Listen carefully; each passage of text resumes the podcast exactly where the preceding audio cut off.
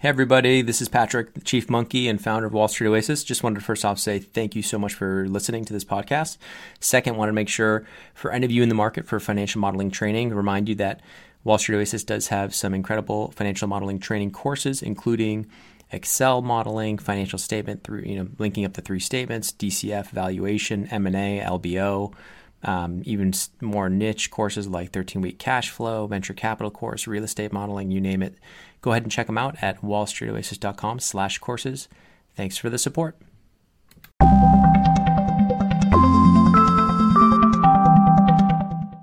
Hello and welcome. I'm Patrick Curtis, your host and chief monkey, and this is the Wall Street Oasis podcast. Join me as I talk to some of the community's most successful and inspirational members to gain valuable insight into different career paths and life in general. Let's get to it. In this episode, member WSO Mentor shares his path from a bulge bracket investment bank to a middle market private equity firm, what he wishes he did for private equity recruiting, some unexpected advice on which investment banks to target, and whether or not he'll get an MBA. Enjoy.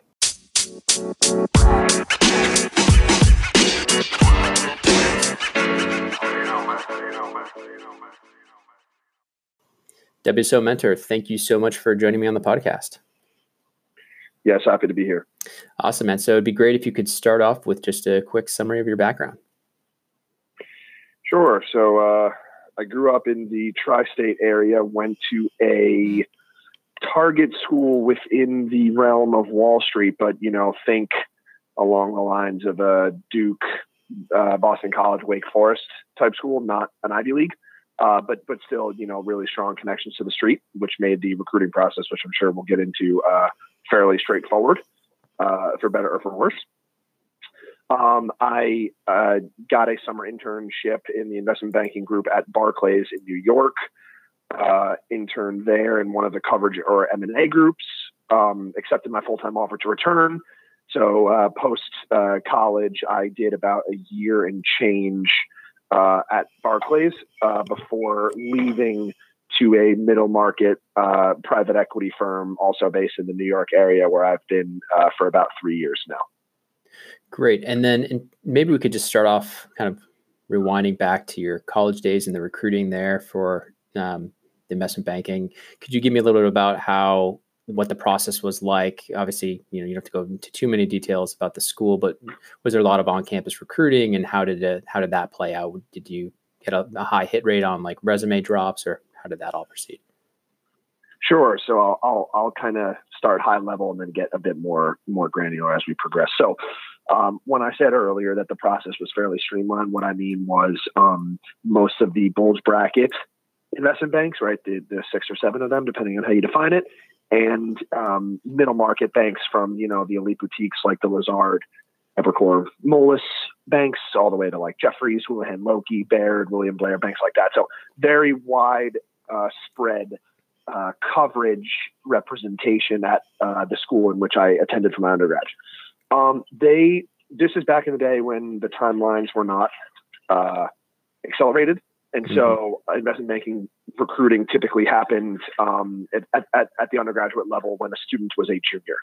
So in the fall semester of junior year for my school and and, and my process, most of the banks um, had a presence on campus, had a relationship with the Career Center. So they'd host, you know, firm wide information sessions, networking events at the local Boston offices to the extent they had them, plus in New York. Think of like a Wall Street Trek type program, which you guys may be familiar with.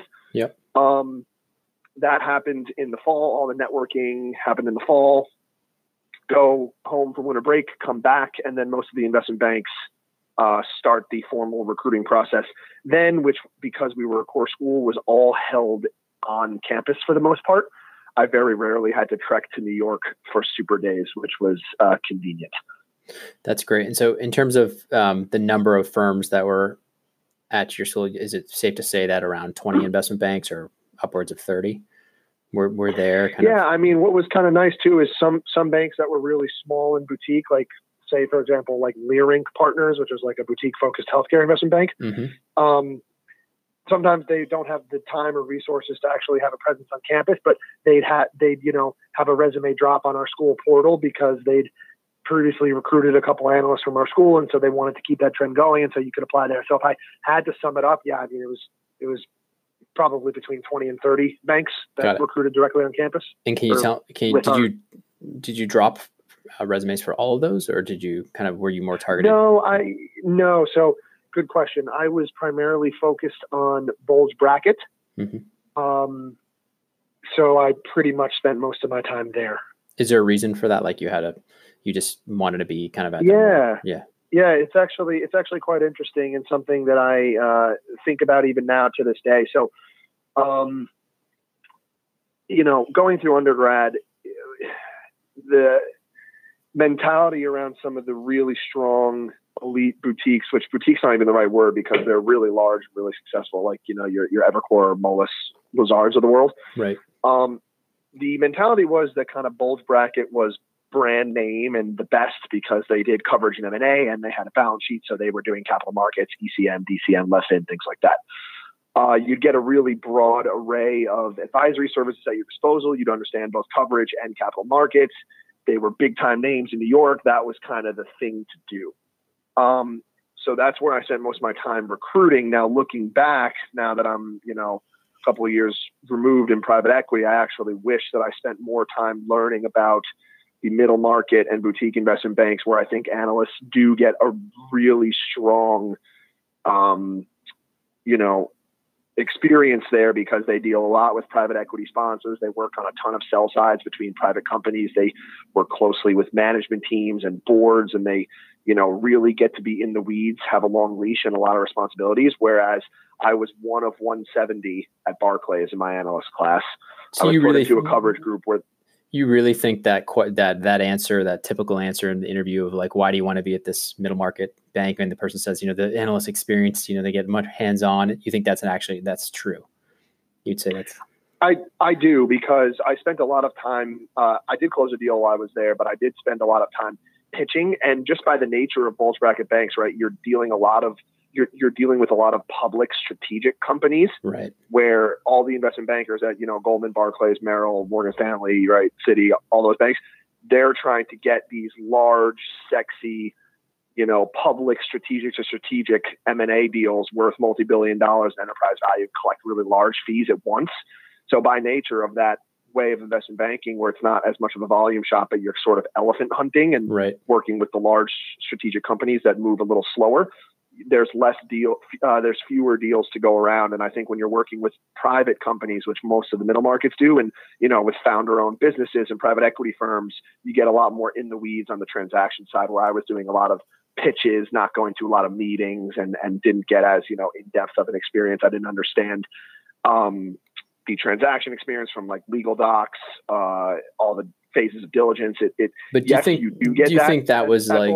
Do you think that was more just a function of the group you were in and your experience or like what no, percentage of the analysts do you think were had similar experiences to you versus the analysts that had just happened to get lucky and get like three live deals under their belt?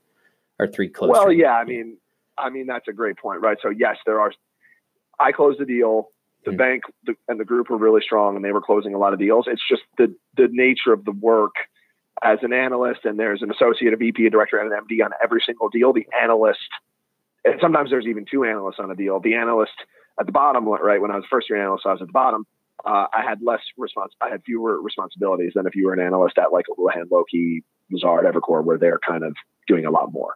Right. So you you weren't touching the modeling as often, that type of stuff. It was not more, as often, correct. Right. Got it. that makes sense. And so in terms of just so back to the recruiting for a little bit, um, you're doing, you know, you're dropping, you know, kind of focused on the bulge bracket. And were you just confident that you were going to get that? Because th- you know those are some of the more competitive banks obviously. Were you just you felt that you would get enough interviews or you had the resume drops were early enough that you knew you were landing interviews that you didn't bother to, to resume drop at the smaller firms? Like well, what, what gave, done what, through the school well because it was all done through the school and because our school had really strong relationships mm-hmm. there was a dedicated number of spots that in each kind of analyst class at a lot of these large banks that our school was guaranteed but isn't so, it still yeah. like super? Aren't the odds still against you? Like, there's other kids at your school that had high GPAs and probably you know were good at networking. Or you just you had the confidence that like I'm going to land it a BB offer. Uh, yes, I did. Okay, Okay, and that was just because you had been prepping, or you kind of knew the landscape well enough. You felt like you were prep, you were ready I was prepping. to I had good internships. I networked well. I I, Got I it. thought I had a leg up. I knew the landscape. Yeah, it's probably a combination of all of the above. Okay, that's fair. That's fair. And then so you start landing the interviews. Um, how many of those bulge bracket interviews did you like? Those first rounds did you end up? Uh, I had first rounds at all of them except Credit Suisse. Okay, and then from there, uh, approximately, you know, you said a lot of the super days were on campus, which was really convenient. Did you just move straight into super days? Was it like you know the next day a second round? Like what was what was the typical kind of structure of What was the format? Yeah, yeah. Sure. So uh, typically it'd be a first round interview, which was what they, uh, or I shouldn't say first round interview. I should just say a first round process Mhm. where they'd have you meet with uh, probably one VP for a half hour interview and then another uh, either MD or director for half an hour. Yep. So the associates and analysts are not interviewing at the bulge bracket banks. At the smaller banks, they absolutely do participate in the interview process. hmm Um, if you got selected to the next phase, it would probably be the next day um, where you'd have kind of three or four interviews with both people that att- that were alumni of your school who were on campus. Plus, they had other people there like ready for the interviews because they were doing all the interviews at, at, in kind of one stretch on campus. Yep. Um, and so you'd have three to five more half hour interviews, and the last one would usually be with uh, kind of the the most senior banker that was participating in my school's interview process, and then uh, you'd hope to hear about your offer in the next couple days. So it was fairly quick. Wow, that's really streamlined. So in in terms of the cutoff from first to second round, what you know, let's say it's let's say it's they do 50 first round interviews. Approximately how many people would make it to the kind of the more intense second day? Would you say? Uh, it was probably more like 30 first round interviews, Mhm. um, and maybe uh, a little less than 50% would make it to the next day, and then they'd hope to give like eight to 10 offers. Got it. And since it's a bulge bracket, they probably get pretty good yield. I'm assuming um, from that. Uh, well, yeah, but all the bulge brackets are competing with each other, so That's true. not always that great. that's true. That's true. So okay, that's great. So thank you for for that. I guess let's let's talk a little bit more about your time at Barclays. So you're you kind of or you you get the internship, right? That's for the internship recruiting, right? You go through that summer. Can you tell me a little bit about um, before you you know your senior year, what um, specifically? I assume you got a return offer, right? Um, Yep. And so right. was that was that pretty much across the board? Everyone got the return offer, or was it like yeah, few- the return offer rate in my class was like mid to high 90s percentage wise. Got it. Okay. And then um, from there, so that was pretty much, you know, once you kind of pass that initial junior year recruiting, you're kind of, you're almost set, right? As long as you don't really mess up over the summer. So Yeah, the, the, the internship's probably yours to lose the Got it. full-time offer. got it. Okay. And so you get the full time offer, makes senior year awesome, I assume, makes it much, Yes. le- much less stressful. And then can you tell me a little bit about how you kind of prepared yourself, if at all, for kind of banking and then kind of what your expectations were before going in and then what they, what reality was? Yeah. Um, I mean, look, there were definitely a lot of kids who chose a route where they would, you know, try to learn Bloomberg and CapIQ and FactSet on their own and try to get ahead of the game and kind of read as much as they could. I mean, I was in undergraduate business school, so I felt like I had a good finance and accounting framework, at least to succeed during the internship, and that you know the training and resources from you know leveraging the other analysts and stuff would kind of help me on the job. hmm Uh, and and just to clarify, you- you're you're asking about the internship versus the full time. No, at this What the time, no, the, the full time now. Like you're you're you've graduated. You know, you have a great Yeah. senior year, and then you kind of come in full time. You've done the internships. You have a little bit of a, a flavor of what the day to day is like. But then, how is it different? I guess from the from the internship to the Yeah, um, the full time, you know, there was definitely uh, you were tasked with more responsibilities. You uh, had to, you know, stay much later. The hours were longer. You had to um, be responsible for work, and you couldn't really hide and say, you know, I'm, I'm the intern. Like, what do I know? And you kind of had to like take ownership of your work. right. Um, so that was probably a key difference. I mean, other than that, I mean, I came back to the same group that I interned in and I knew all the people and, you know, it was a little bit more like I kind of understood and knew what I was getting into. There was no culture shock if that's what you're getting at. Yeah, and then in terms of like the hours, where you would say eighty on average, you know, fluctuating from seventy to ninety, or is it something different? That's, no, that's probably about right. About right, yeah. Um, and obviously, if it was like really bad, I mean, yeah, I, have I've definitely pulled like one or two hundred hour weeks for sure. Yeah, not fun. I remember those days. yep. Not fondly. Anyways, so you're you're at the desk. You're how many months in before you start hearing from recruiters for private equity? Uh, well, let's see. I started on the desk like say August fifteenth, and mm-hmm. I started getting the uh, headhunter uh, recruiter emails for private equity and hedge funds uh, in mid October. That's insane. So okay, and this was several years ago. So so it's, it's, it's even yeah it's well it's similar the processes are still kicking off even earlier um, so yes, I don't even know when the recruit. I guess the recruiters now are just probably contacting people as soon as they get the offers. but anyways, pretty much, yeah. So you, so you started hearing from headhunter headhunters. Was it like, uh, was it a process where all the analysts were kind of sharing information? Was it collegial? Was it more like competitive? And then what did, you know, how did you kind of treat those initial interviews with the recruiters? Were you kind of smart enough to go in it as like, okay, I know exactly what I'm going to say, and treating them as interviews, or were you kind of just still feeling it out? Sure. Um, so I'd say that my group was very lucky because there were 10 second year analysts when I joined, and every single one of them had a PE job, wow. 10 out of 10. That's amazing. Which is pretty unheard of.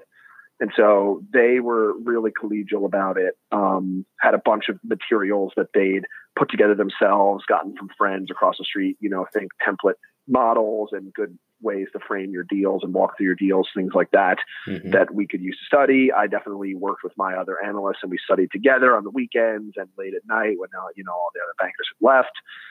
Um, so yes, it was collegial in that sense. Not every bank or group is like that, by the way. Several other banks and groups, you know, it, it's uh, don't ask, don't tell, right? Mm-hmm. Like um, mine, yeah, that was like what it was like in mine. It was very tough. Yeah, it made it very uh, tough. the turnover so high, and all the senior bankers know that it's going on, and they can't really stop it. But at other banks, in even uh, other banks and other groups within Barclays, it was definitely much more frowned upon when you had to like get up and leave for you know hours at a time to do all these interviews and stuff like that. So and, okay, great. And so, in terms of the, um, so your specific group, it really helped that they were collegial. You kind of, it was understood that you were going to be out for a few hours. You didn't have to say, oh, I'm going to a doctor's appointment or whatever. It's like, it was cool just to say, hey, I have an interview. And they, they understood that. I mean, you tried to not have to say yeah. that. Yeah, got it. Um, got it. But yes, there were times where I had to go to like one of my associates or VPs and just be like, hey, look, I, I, I got to step out. I have like a three hour model test to go take. Like, I'm going to be gone. Got it. And that would happen. Okay, that's good to know. And then specifically, um, how did that whole process go down? Just give, give us a little bit of, of, information on like. So the recruiters contacted you in, in, October. Then how did how did it proceed from there? Sure. So there's probably like you know seven or eight core recruiting firms that represent most of the uh, lower to upper middle market, all the way up to mega fund private equity firms that you know do their recruiting process on cycle and they're usually they usually have like either New York, Boston, or uh, San Francisco slash LA offices. So they're kind of like you know mainstream PE firms, if if you will. Yep. Um, so for all the firms that participate in this on-cycle process, where they go fairly quickly, um, that means that they're going to be interviewing. At least for me, it was in you know the uh, the winter of that year. So the, the head of start reaching out in October. You go meet with them. They meet with you know a bunch of other investment banking analysts who all have similar things to say, right? Because you don't really have a lot of deal experience, um, if any, um, mm-hmm. and you're kind of trying to frame like what type of private equity investing you want to do and why, right? Growth, venture, buyouts, um, specialty investing like renewable energy or consumer or technology, right? Whatever it might be, or generalist. How did you even um, decide to what you were going to say for those? Like, what was your strategy going into that? Because did you really yeah, care? I mean, did you really like have a passion for LBOs over growth equity, or vice versa? Like, how did you even decide that? Yeah, uh, for myself personally, mm-hmm. um, I uh, wanted to do more generalist private equity. I did not want to do the specific. I did not want to interview only for private equity firms that invested in the industry coverage group that I was in at Barclays. Um, so I wanted to expand and get a little bit more breadth of other of other industries. After all, how could you pick what industry uh, you're interested in, want to do the next two to you know five years in a, your private equity firm when you just started your investment banking job. Right. So, um, so I you know was pretty generalist and open minded, uh, and I also knew I wanted to do buyouts, uh, leverage buyouts specifically versus growth equity or something special like FIG or real estate. Um, and I and I definitely didn't want to do venture or or even hedge funds. So I, you asked how I decided. It was mostly just um, LBOs were what I knew, what I thought I was interested in, and a lot of the firms are buyout firms. Right? There's far fewer firms that do growth equity. They're you know so the odds of getting a PE job are way higher. If you stick to LBO in New York, right? Yeah, so you're just playing the odds. Really, it's which is smart. And I mean, yeah, it's still interesting. You knew LBOs, but you're playing the odds, which makes sense. That's exactly what what I was doing. You know, when I went through it. Um, I found it interesting. Yep, the works the work is interesting, but I think I think that's a smart move, not necessarily to be like, oh, I really want to really want to do growth equity. They're like, well, there's only two shop, two pure growth equity shops. So sorry.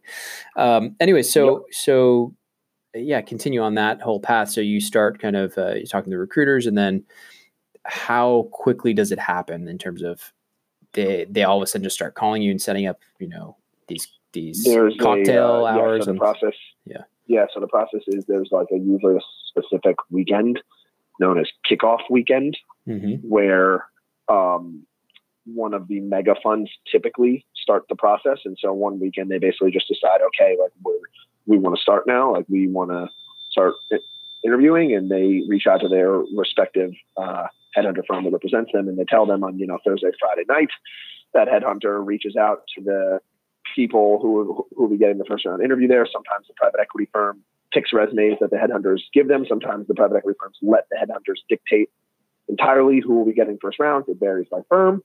Mm-hmm. Um, the mega fund that starts the process as a you know tell them they got to be here by 9 a.m. Saturday morning. The candidates who are chosen get the chance to accept that interview or not, assuming they accept. Uh, they go in, you know, 9 a.m. Saturday morning of that weekend, interview with three to five people, all in half hour to hour stints. They get called back for the modeling test late that afternoon, they'll get called back. And this model test is not a case study, not a take home. You don't get a sim. It's typically a, a speed test where you get 75 minutes to uh, uh, to two hours, so 120 minutes, mm-hmm. where um, you have to build a quick LBO three three financial statements, debt, you know, and pay down schedule and return schedule. Mm-hmm. And it's mm-hmm. judged usually for completeness and, and correctness versus like thought. If you get it, if you pass that, which is more of a check the box, you'll move to the final round where you'll have again three to five more interviews with more senior people across the firm. Um, offers are usually uh, picked by that night. So now you're at Sunday night and they're communicated Monday morning um, with uh, 24 hours to accept or decline, aka they explode in 24 hours that officially kicks off the process. Now all the other mega funds that heard about this start frantically, moving. calling their yeah. Got it. Yeah. And so it's it's basically a game theory. It's just basically game theory where the first mega fund moves and then it's all of a sudden everyone moves. Um, and everyone. Yep, that's right. Yeah. So I guess one question I have is in, in that process where let's say you you accept the interview, obviously you go in and you you know you have that first round and what what's the drop approximately let's say for this i know there's no typical mega fund but say a typical mega fund are they bringing in 30 people are they bringing in 10 are they bringing in 50 how big is this process like are they for if if round? their associate class for each associate class is mm-hmm. like mega funds are usually like 8 to 12 associates mm-hmm. they'll probably bring in 30 to 40 for first rounds Got it. They've already been kind of screened by the recruiter, and so it's it's you know so your your chance of actually getting an offer isn't horrible at that stage if you've already made it in the door. Um, so yep. So you make it through the, the, from the first round to the modeling test in the afternoon. Approximately what they cut fifty percent off, or a little less, a third of them. Nope, that's about right. Maybe a little more actually. A little more, okay. And then from the modeling test to the final round, approximately how many people kind of bomb that thing and, and don't make it through? Uh, well, do you know? Again, since it's the first set of interviews of the entire process and nobody's actually had the test yet, they've just been doing practicing. Probably more people bomb this one than they bomb the next ones one. later in their process. Makes sense. And the specific LBO modeling test that you're doing, is it, um, you said three statement, how, how much do they want to see actual like levers and scenario? Is there any levers or scenarios? How detailed are you getting, or is it more just like here high level assumptions on revenue, cogs, you know, whatever, and getting to a, an IR quickly? Is that kind of the, the, what they're checking, or is it you know how pretty your your debt waterfall schedule is? Or yeah, much much more high level assumptions for working capital drivers, revenue, cogs, EBITDA. Yep. No real sensitivity on anything. You know, pick a purchase price as multiple of EBITDA. Pick your capital structure in terms of how much leverage, how much uh, equity uh, build out the statements, build out the debt waterfall, build out the return schedule, and you know make sure it's all formatted properly and you're done. Yeah. So for some, I feel like for bankers, I mean, you know, it's probably pretty tough for an analyst who hasn't been in Excel for two years. I feel like when I did that, those LBO modeling tests, it was pretty easy for me at that point because I was like literally had been living in Excel for two years. Um, but I can imagine somebody who's just three or six months on the job, it's actually pretty stressful. Absolutely. Yeah. So, um, how did how did you do? Did you feel like you you had you practiced beforehand? You had, you said you had some material, so you felt you felt pretty good, kind of going in. Yeah, I mean, countless hours of studying and practicing these exact tests yeah. that leak and get out. Right. I mean, I I had the Warburg Pincus test, and that's one that I practiced from, and I mm-hmm. had a bunch of similar other ones, and you just have to practice and practice so you get it right and make sure that you feel comfortable going into the interviews. Yeah, that's before fair. they happen. That's fair. Great. So you you made it. You get the offer. Um, is this kind of were you given an interview in the kind of the first meg in your year that the the first megafund that kind of came out? Were you given one of those spots? No, I was not. Uh, the first interview I had was that Monday after Megafund weekend mm-hmm. uh, with an upper middle market firm. So think like Onex, Kohlberg, uh, Clayton, Dubilier, Rice. Got it. And HRG, so, Veritas, people like that. Got it. And so you you go into that. How does that go for you? Um, you know, there it was my first one too, so the first one's always the hardest, and mm-hmm. you know, I kept at it and uh, had a bunch of interviews with similar like-minded firms, uh, all the way from you know 250 million dollar funds up to you know five billion. Mm-hmm. Um, and how did that was that week just insane? Was that week you like you're just? Well, yeah, you know, it was over the next like uh, uh, two and a half to three weeks, but yes, insane. Got it. Okay, and then approximately at what stage in that process did you get an offer and were you just like you knew hey if i get this i'm, I'm gone or was it more of like hey this is exploding i don't know what to do um, i have this no it was more uh, you take the first offer you get typically i mean mm-hmm.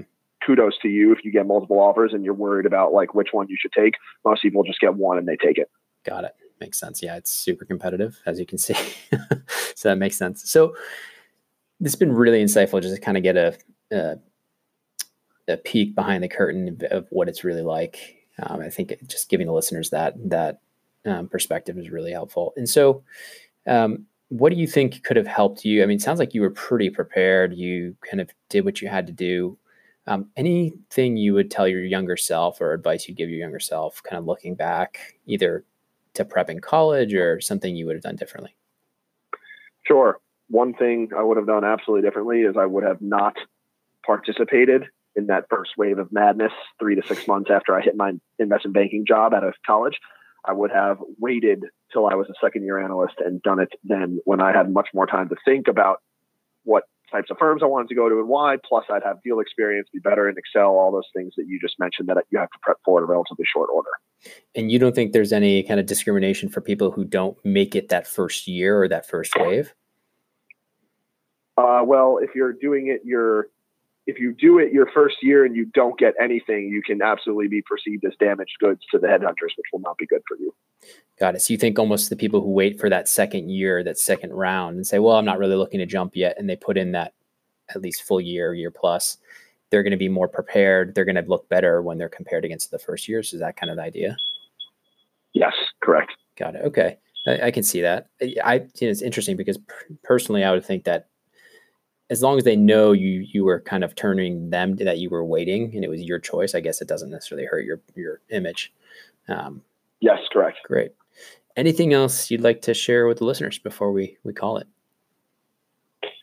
Um, or any any advice nope. you want to give them specifically around, um, you know, the bulge bracket life? uh, nothing in particular. Any any questions for me? Yeah, I guess you know. Um, it sounds like you have a few regrets, but nothing really major. I guess in terms of your next steps, are are you planning to get an MBA? What's what do you think in terms of um, coming from middle market private equity? What what your next options are?